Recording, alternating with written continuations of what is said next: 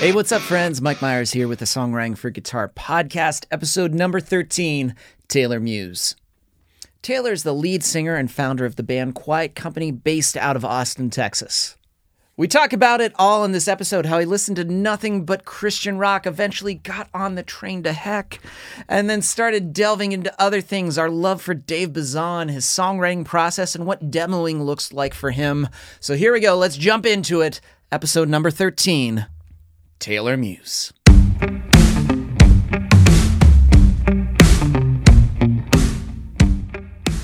I think we're at like 18 drummers. My Like God. we we have had 18 drummers. Apparently, I'm hard to live with. But, But isn't it, it? It's a funny thing when you lock in. It's always when they leave when you have this thought of like, we're pretty tight right now. This is great. And then it's like, Oh, hey yeah, I guys, know. we got to talk. And it's like, okay, what's up, man? And you know And- it's coming. yeah, and it's just that thing that like tour is not for everyone. Like there. I, I can you know, uh, thankfully say that out of those 18 drummers, there's only like two that I'm not like still good friends with. Uh, so awesome. like it never en- it never en- it rarely ends badly, but but the drummer is probably one of the more intensive parts of Quiet Company, and like so, it's it's hard on people uh, to come in and fill the last drummer's shoes usually, and then it's just like not everyone wants to tour, and not everyone wants to you know commit to the to the level that it kind of requires, and we don't really tour that much rough. anymore, especially now. You know, we're not Yeah. touring at all.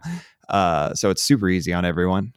But when you guys started at the very beginning, was Quiet Company like your first, like, this band is starting to do things? Or were there bands before that you were like, oh, this could be the thing? But then this band formed and you were like, I think this could do something.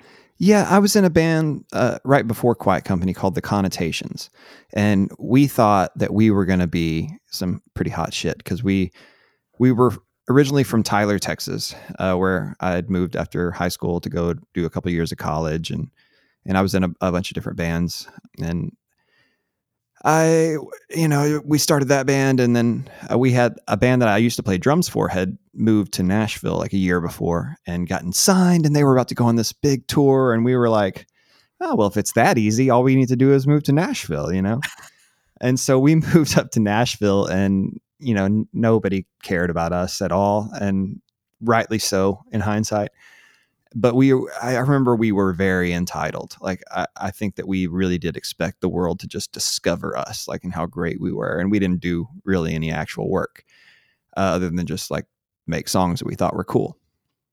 But then uh, the band hated living in Nashville, you know, so we uh, we moved to Austin and played like six shows and broke up. But like, uh, and from that, I decided I was like, well, I'm not gonna like just. I have all these songs I wrote for the connotations. I don't really want them to just. I'm, I was happy with the songs still, so I, I decided to record the first Quiet Company record by myself and uh, with with help of a friend from uh, this band called the New Frontiers uh, that unfortunately isn't around anymore. But but Alex, their drummer, recorded that their first that first Quiet Company record and played all the drums for me and stuff. And it got picked up by a small label, and then I started putting the band together, and the rest is just kind of like you know. Then, the that- so Quiet Company was the first band that we, we were like, oh, we have to tour, like, oh, we have to get a publicist, oh, we have to, you know, have a steady supply of merch coming in and out, you know, like so yeah, Quiet Company was the first band that really did the work to varying degrees of success. Are you the primary, like, when you think of songwriting for your band, regardless, like, are you the primary songwriter? Like, you kind of bring fleshed out songs, rough songs, rough demos. What is the process? I am the only songwriter. Um, Quiet Company started as like my solo thing, you know. So Yeah. so that's always been the dynamic and the and the arrangement in terms of like songwriting. But the process of how much how involved the other guys are has has changed as we've gone along. Like it used to be that I would record these really fleshed out demos and where I'd played all the parts and like there were tons of instruments on them, you know, and I was just kind of like, I had this very much like everything in the kitchen sink approach to songwriting. which I really do kind of think stemmed from like some insecurity about my songwriting. Like it wouldn't be interesting if I didn't just keep putting layer after layer of instrumentation on it, you know, like Yeah. which you know that was totally insecurity um and uh as as the band has changed and evolved over time i really trust all the members of the band creatively. Like i think i think this lineup is like most of us kind of came from very similar scenes and back Yeah. backgrounds. So there's a lot more like we're all kind of starting on the same page. And and that hasn't always been the case with the lineup but it, it most certainly is now. So but however just because of the circumstances i'm just sitting at home recording demos all day because I, I went through a process where i was just recording just an acoustic guitar and my vocals and like just sending that as a demo like so there was Mhm. like nothing but just the chord structure the lyrics and the melody and then letting everyone kind of come in with their own ideas and i like that idea because it's a lot of fun and you get these you get more you get stranger arrangements i think when you have more people kind of like throwing in ideas for the arrangement Yeah. but because i'm bored at home and i'm just recording demo after demo and i'm like well why wouldn't i play drums on it well why wouldn't i just here's a bass track like yeah i got some and i'm trying to keep them like minimal like where it's just like drums and guitar and bass and the vocal like i'm not putting Yeah. like a ton of like extra keyboards or a ton of extra vocal melody or harmonies and stuff like so i'm i am kind of trying to keep it a little bit basic but they are being full band arrangements and it's it's more for my listening pleasure than it is for anyone else's but but yeah so i'm kind of back to doing that now just because of the circumstances of the pandemic So what was your first instrument? Because if you're doing drums, bass, was that was guitar your first primary instrument or was it drums? well i guess it depends on how far back you go because I, I got sixth grade band i started playing the saxophone so Mm. But I would never ever play a saxophone on a recording now. Uh, but yeah, guitar was my first was my first instrument that What you could write. was there an with, album yeah. too that you like thought of like when that you wanted to pick up the guitar or was it just kind of the whim of ah guitar I'll try it Well, I, I I don't know what your background is like. I I was raised in a very uh, in kind of somewhat rural Texas to a very conservative Christian family, and so when we started getting into rock and roll, you know, it's like we kind of lived in this Christian bubble, and we kind of had we weren't really allowed to listen to that much secular music. So probably the first bands that made me think that guitar was cool were these kind of probably they're somewhat obscure to everyone else, like Christian hair metal bands. Stryper Uh, yeah, I had Stryper. they weren't a big one for me. Uh, Bride was my number Hmm. one. Uh, okay and Petra was big. You know, we had stuff like DC Talk, of course, but like White Heart, White Cross, Champlin, you know, all these bands that uh, are probably pretty terrible, but I still kind of love Bride. Uh, I won't lie about that. It's kind of But some nostalgic kind of thing when you look back and you're like Yeah. yeah this is kind of cheap but it's like it's What's funny is like, Dale Tom- Thompson, I think is his, his name. He's the singer of Bride. Like he's on Facebook. You can follow Mm-hmm. him, and he's a fucking lunatic. like he's he's really enter- entertaining. Um, but anyway, uh, I, I think when I so that's what I was kind of like enamored with when I first got a guitar, and and but at that point I wasn't as interested in songwriting just yet. Like I I wanted to learn to shred, you know. yeah And incidentally, I never learned to shred. I can't sh- I can't shred today, you know, after 20 some odd years of playing guitar. Because I think at some point early on I did figure out that songwriting was the truly important aspect of playing that guitar. And you know, then I got I remember we were coming home from a funeral in uh, Gilmer, uh, which is a East Texas town. And we heard Undone, the sweater song on the radio by Weezer. Mhm. And that was the first time I heard that. And that was one of those kind of pivotal, like, oh, wait, there's cool stuff for me to be into, you know, like, and so I, I went to Hastings and, and bought that cassette tape, you know, and I, I just obsessed over that record. But I think the record that made me go, okay, this is I want to play music and I want to make records like this for the rest of my life Mhm. was probably the Smashing Pumpkins, Melancholy and the Infinite Sadness. Uh, now, when you were getting these records, were you like sneaking them in? Like, were you just kind of like on the side, just being like, you know, do you have like Smashing Pumpkins in like a Hillsong case where you're just like, it's like, it's just Yeah. kind of like obscured, so it just like gives the illusion that you you don't see it.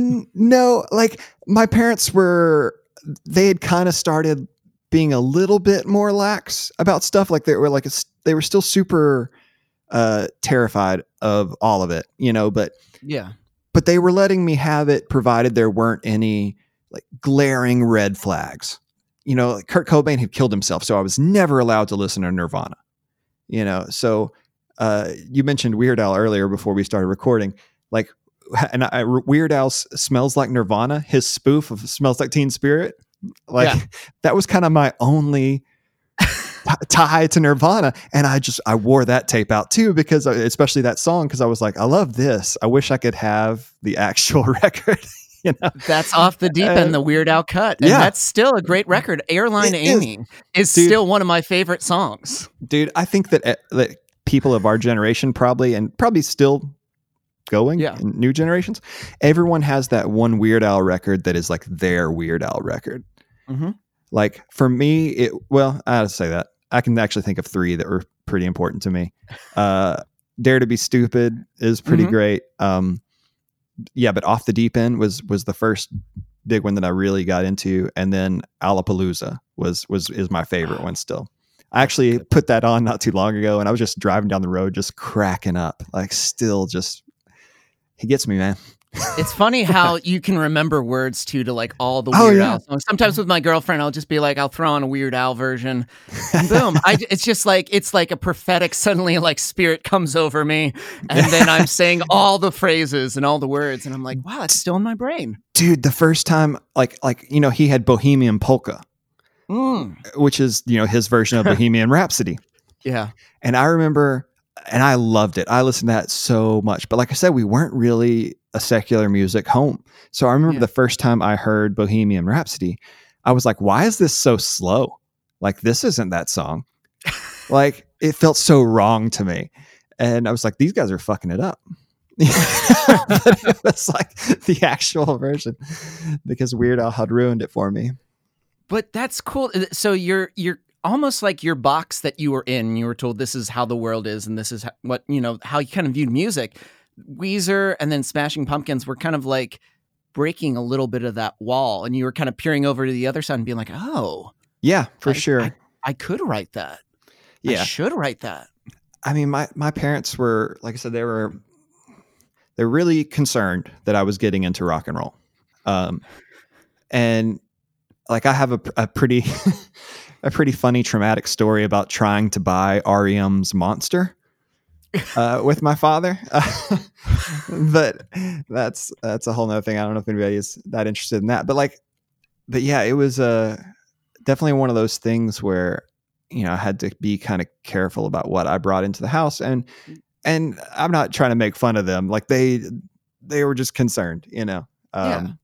and I think it's kind of funny like like I've got an 11-year-old daughter and I've often wondered like are we the last generation whose music was going to freak out their parents? Because what's going to freak us out?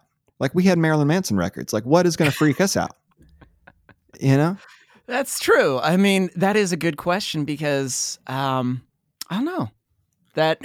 and I kind of feel like we've lost a little something without having like you know what I mean because there's that like there's something to that about like rock and roll should freak out older people like like it's like the greatest art in the world I forget who says it but like the highest purpose of art is to comfort the disturbed and disturb the Disturb the comfortable oh, you know? yeah, yeah, and yeah. like and i'm like what's going to disturb me i own a lot of marilyn manson records like like nothing like he's the last true rock star in a way Like it was badass when you went to like a record store and there was like the parent advisory sticker and a parent Yeah. look of like, uh oh, and you're like, but it's cool. yeah it Mom, was almost like know. it was almost like a just like a there's this warning for parents, but it was this signal to kids that like, hey man, this record will make you cool.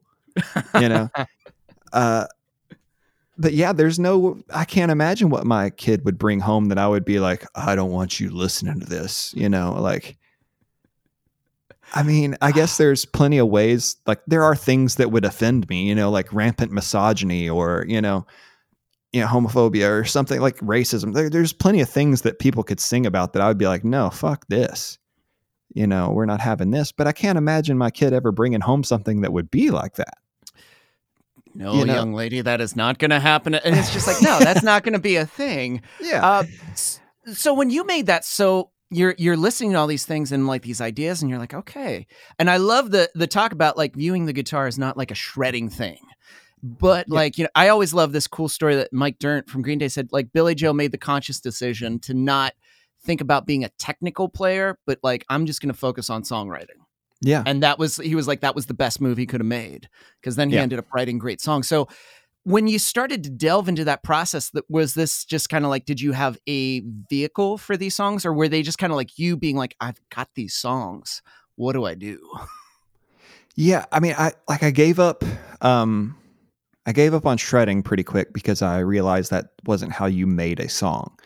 And like that's and so it became really quickly I was like I need to learn chords, you know, I, I because chords are going to be the foundation that this is all built on, right? Yeah. And so I actually you know, I, I know a lot of chords. you know, like I learned all, all my jazz chords and shit, you know. Yeah. Uh which I nowadays I rarely use. It's like three chords in the truth, you know, like it always minor is. flat five. Come on, dude, you're not pulling that into your song. yeah, I actually uh, we we produced we did a song one time uh, with Andy from Manchester Orchestra, oh, so and and uh, you know we were we were talking about them maybe producing a record and it didn't end up working out with the schedules and whatnot. But like we were hanging out in Atlanta one time with them and doing this this song and and it had all these like seventh chords in it, you know. Mm-hmm. And Andy was just like, "No, no, just get rid of that. Let's do the open E," you know. and we were just like, "Well, don't you think this is kind of like cool and Beatlesy, you know?" And he was like, "Nah, fuck the Beatles." And we're like, "Oh, okay, fuck the Beatles." like, he wasn't wrong though for that yeah. for that moment, you know. Like, and honestly, part of the reason we wanted to work with them is because we've always liked the way their guitars sound, and we were having an we never really felt like our guitars on our record sounded like our guitars in the room. And so we kind of thought like, well, these guys will know the deal. And I did learn a lot uh, just from that real brief experience with with uh, him and Raj about uh, you know recording guitars and and how to perform the guitars so that they show up on the record the way you want them to. What's that big takeaway? I'm curious. Like what what was your like your kind of the shift? Just play the power chord, man. Just play the power chord, play the top two strings of your guitar and everything else doesn't really matter. Like it's just that's the most powerful way to play it, you know? and yeah. and and then there was some stuff about, you know, how to mic your amp that we found really important. But yeah, it was mm-hmm. one of those things where I was like, I went into that experience going like, man, my guitar's never. I feel like in the room, our my guitars sound you know big and badass. I was like, what guitar do you use? And he's like, oh, just this same Telecaster that that I use. And it's like, okay, well, what amp are you using? And it's the same amp. like we're using all the same stuff, and like, why do your guitars sound amazing and mine don't? You know. Were you going for more like where the, these more complex chords where it was just like you're getting all these high strings too, and it's just like they're almost like disappearing, and you're like, where's the the bulk or the body of yeah. that guitar? Yes. Well, I think that we kind of had this this idea that we needed it to fill the entire spectrum, the, the entire sound spectrum. Like, so we need to have a track where it's like the low kind of sounding guitars, and then we need to have some other guitar doing some real high stuff the whole time to kind of really fill it out. And now I don't think that's true because what I really want to hear is those low guitars mostly. Like yeah. I don't to me I don't find a whole lot of just like shimmery stuff like constantly happening in the high end to be that interesting. I feel like it kind of takes away from what I usually want, which is kind of something that's a little more ballsy. And you know, this is all subjective to like whatever the song is, you know, right? But mm-hmm but generally the problem that we always had is we never felt like we had enough balls in the guitars and so now I've kind of hit that that idea that like just record the sounds you want to be actually to be there. You know, like well, what I want is, you know, the big low guitars. You know, so that's what we should really focus on making. But that's like at the end, the listener isn't going to be like, man, where is the double layer, that high shimmery part? I really would have loved the song more. The lyric speaks Yeah. to me, the melody speaks to me. It's great, but man, come on, guys, alternate voicings up high. I want Yeah. to hear. that. They're not gonna. But that's interesting Yeah. because it's almost like saying, like, hey, take it back to the basics and not necessarily over like complicate the thing. Well, yeah, and that's kind of always like we were saying earlier. Like, like I feel like I had this thing that stemmed from this insecurity about my songs. Uh, Whereas, uh, as I get older and maybe more confident, uh, I'm just kind of like, man, it doesn't need to be that complicated. Like when you go back and listen to the records that really meant the most to you, and you actually sit down like with an ear for production, and you look listen to what they've done like one of the more interesting exercises for me has been to sit there and go like what is really happening here? and realizing it's not that many things. Like like okay there's drums. Okay there's the bass okay and there's one guitar doing a one simple thing you know and and, and it'll be stuff like that where you just go like but i find this so compelling so why do i why do i assume that no one will find it compelling when i do something simple you know and getting out of that mindset that like there's a math equation that you have to fill up before you hit the quota for what's interesting is has been a big exercise for me in production. Do, do you feel too? It's it's more or less the combination of like good chords, meaningful words, and melody. Then that's where the production be like you don't need to overcomplicate it. It's already good. Yeah. This is just going to help it and it's going to boost it. Yeah, my friend Tim Palmer always says uh, the easy or the best remedy for a bad mix is a good song, and I think that that's that's kind of universal, right, Uh, across all levels of production. Like when you think about like uh, there are plenty of artists out there that you would not even say, even from a performance standpoint, like maybe not even a good performance, let alone a good recording or good production value or whatever. It, the performance might even be bad. Like Neil Young is not necessarily a great singer, but the songs are what are important. You know, it doesn't Yeah. matter that he he doesn't have to sing like Rufus Wainwright, you know, a perfect little angel that he is, for it to be good. It's good because the song said something meaningful. Like the melody was still cool. You know, the chords were still interesting. And it doesn't really matter how good or bad you played them. At the end of the day, it was still a good song. Mm. So I don't know. What? Yeah, no, no, no. That that totally makes sense. Um, lyrically, as you've kind of moved, did you find that your your upbringing, that kind of like that more Christian centered upbringing, influenced lyrics? But as you moved on, it was like trying to shed off as you kind of grew, essentially, and just kind of like moved out. Did you kind of shed those away, or do you find that they occasionally creep in? Yeah, that's a that's a good question. Um, I mean, we may when we you and I met, you know, we were out Mhm. pushing uh, our record. We are all where we belong, which is a big concept record about going from being a person of faith to being a atheist. You know, essentially, and kind of what that means for you as a as an individual and us as a culture and all these things, right? Yeah. And so obviously that was a really important uh, change for me.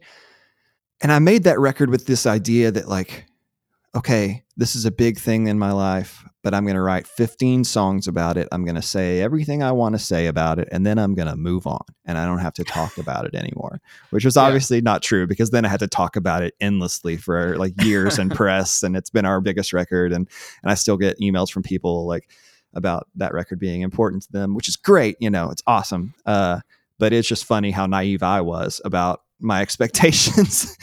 and, uh, but yeah, th- I think growing up in that in that world and also just you know I still live in Texas and even though I live in Austin my parents still live in East Texas you know I was actually my girlfriend and I just actually went there this weekend and to some really rural parts of it and that's still that very Bible belty culture is still very much a part of my environment and Yeah. and my my culture here. So yeah, I definitely and I always enjoyed the imagery that religion kind of provides.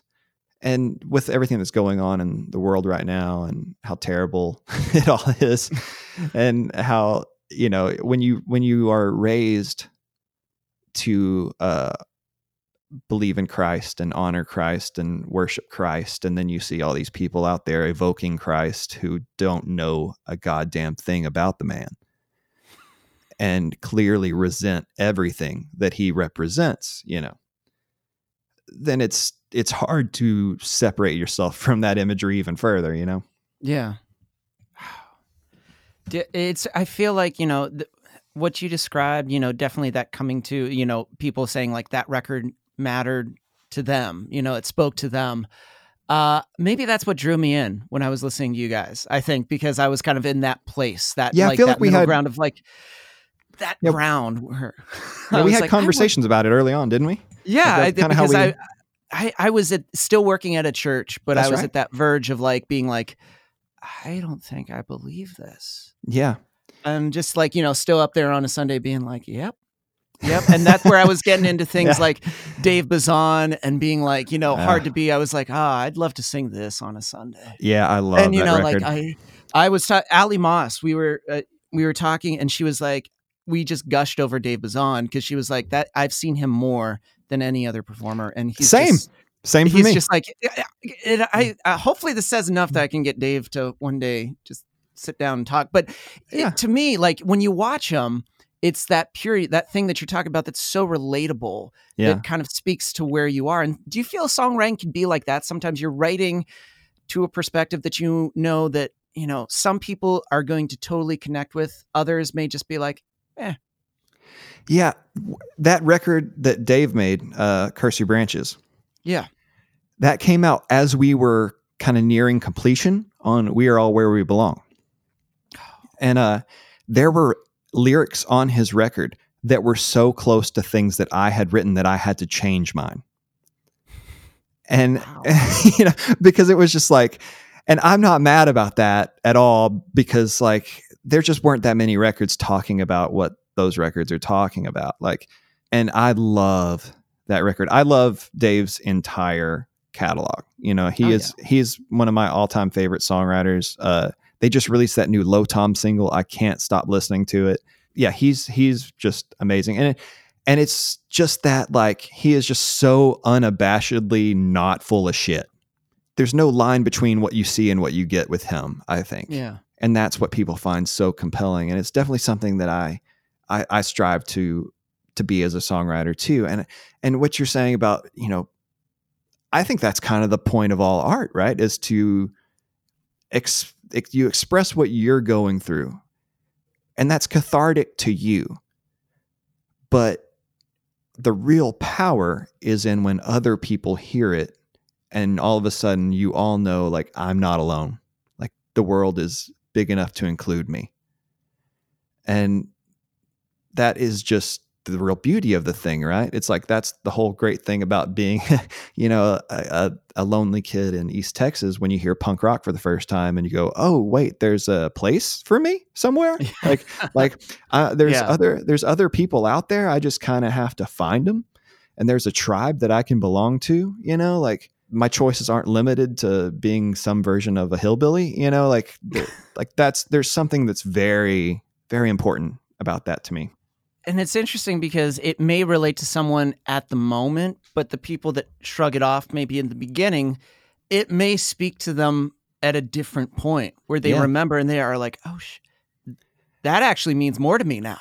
Yeah. Um, I remember yeah. when, when, that when that Curse Branches record came out. Uh, mm-hmm. There's another a friend of mine here in town named Jason Poe, and I love I love Jason Poe. He's one of the sweetest dudes in the world and he's actually he doesn't really do music much anymore but he is in himself like in his own right like an amazing songwriter he had a band called uh, jets under fire um, i'm not sure if their stuff is on spotify or not but uh, but yeah he has this great voice and is an amazing songwriter but he's he's still a believer or at least he was i haven't talked to him a little bit but he was last time i checked and uh but i remember when curse your branches came out and he's also a bazan fan and and he it was the song. What's the last song on that record? He's like the the crew have killed the captain, but they still can hear his voice. That song. He was like that song is so sad, and I just remember feeling like I didn't really think it was sad. I kind of thought there was like some like freedom in that, you know, and it's just one of those things where it's like, well, we were just hitting that same art with different perspectives and we had totally different reactions to it. And that's It's in stitches. beautiful because both In of our reactions That's yeah, what it's called. In stitch yes thank you Yeah. it's like both of our experiences with that piece of art are equally valid right like and that's Mhm. that's the beauty of it like i've always kind of had this kill the songwriter approach to it like where it's like what i intended with the song is kind of irrelevant to you because it's really all Yeah. about what you got out of it which is very much informed by what you brought into it Ooh. and art can just be that thing that becomes what you need it to be. That being said, I don't write with a lot of metaphor and stuff. It's always pretty fucking clear what I mean, you know. but uh But sometimes that's more refreshing because I remember one. Um, she's a really great person and mentor, Judy Stakee. When I'm always bringing a song, she's like, "Get rid of the me-, like you know, just like the me- Yeah. um, where it's just like the water." And she was like, "No, no, no, like just don't, just get rid of it Yeah. and just say what you're trying to say. Do not try to mask it." In this, because I don't know, maybe sometimes that's what we think it needs to be. Just Yeah. like almost relating back to the chords. The chord, oh, it needs to be this layered, textured, you know, if I throw in the seventh note, and it's like, no, play the power chord is the Yeah. equivalent of just like Yeah. what you want to say. yeah, yeah, don't use don't use 12 words when four will do. You know? Ah, like I always I always want my lyrics. I don't know how you feel about this. Uh but, like I always want my lyrics to read like a paragraph of conversation. Like I don't I don't like the idea of having like one line, then one line, then one line, you know, they're all kind of topical but disjointed. Like Yeah. I, I kind of want them to be grammatically correct sentences. And uh sh- she will do that too, where she'll be like, I want you to just read it out. Just Yeah. don't say anything, just read it. And then when you do, and I'm like, that makes no sense. And she was like, exactly. that doesn't make sense. and, it's like, and it's like, oh, thanks, Judy. yeah. But it's true. I get Yeah. it. because it should, as you're saying, it should be like a conversation. Like it should make sense if you read it. If it doesn't, you need Yeah. to go back and. I, I think know. I think it's something that Vonnegut said was that any piece of art is one half of a conversation, and you know I just always kind of took that to heart, and I really want all my lyrics to to feel like they're conversational in some way. So at at this point, in are you doing a lot of demoing? Are you preparing to do like? Do you want to do another EP? Are you guys, especially right now? Yeah, we're doing a look like. yeah. I'm doing a lot of demoing. Um, since the pandemic, I've I've got about 26 songs kind of done. Wow. and uh some are I, I, have, I have like three or four that are kind of like i'm just i'm finishing up lyrics and then i just have to record the lyrics and then they're done but yeah it's been real productive for me i've been uh, thankfully i've been able to keep my day job and, and i'm working at home and it sucks that i can't be in the room with my buddies you know shaping them but the idea is that once this is over and or safer or whatever the case may be that we are going to do another full length. We're not going to do another EP. Uh, all of our last like four or five releases have all been EPs, and I think we kind of decided we wanted to make another big statement, you know, with our next Yeah. thing, and and uh, actually get in there and and and do something a little bit more uh, ambitious. I love it. Well, dude, thank you for spending time and just talking to us. I really appreciate it. I Oh, love man. like this is the first I love the fact that this is like maybe the first real like full on like actually half hour 40 minute conversation we've actually had ever. Yeah, It yeah, wasn't true, over social media and, it, and I love it. Yeah, it's funny, man, because like I, you're right, but I feel like I know you.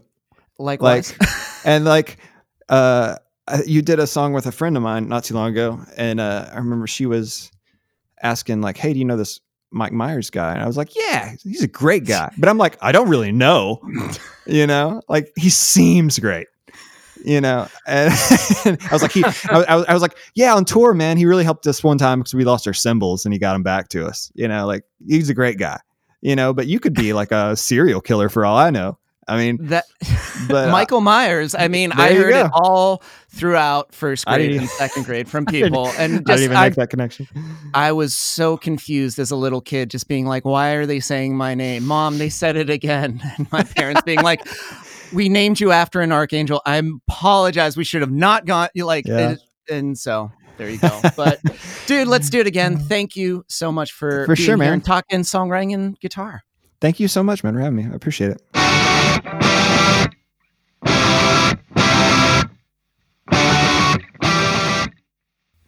So this is episode 13, and especially with someone like Taylor, I've known him since like 2014. This is only the second time I've had a chance to talk with him where I heard his voice. All the other times it's been Instagram and Twitter.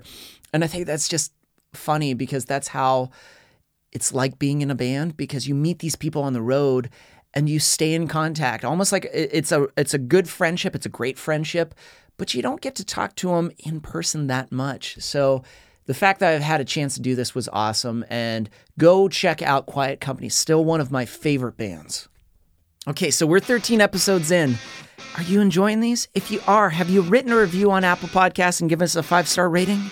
If you haven't, are you waiting for me to give a tearful plea saying, please, will you write us a review? Give us a rating because when you do, that helps us out, gets us more exposure, and makes people aware of this amazing podcast. Because here I am. Please go ahead, write that awesome five star review. Share your favorite episode on social media. I truly do appreciate everything that you can do to spread the word about this podcast. And that does it for this week's episode. It was edited and produced by Chris Fafalius. I'm Mike Myers. Until next time.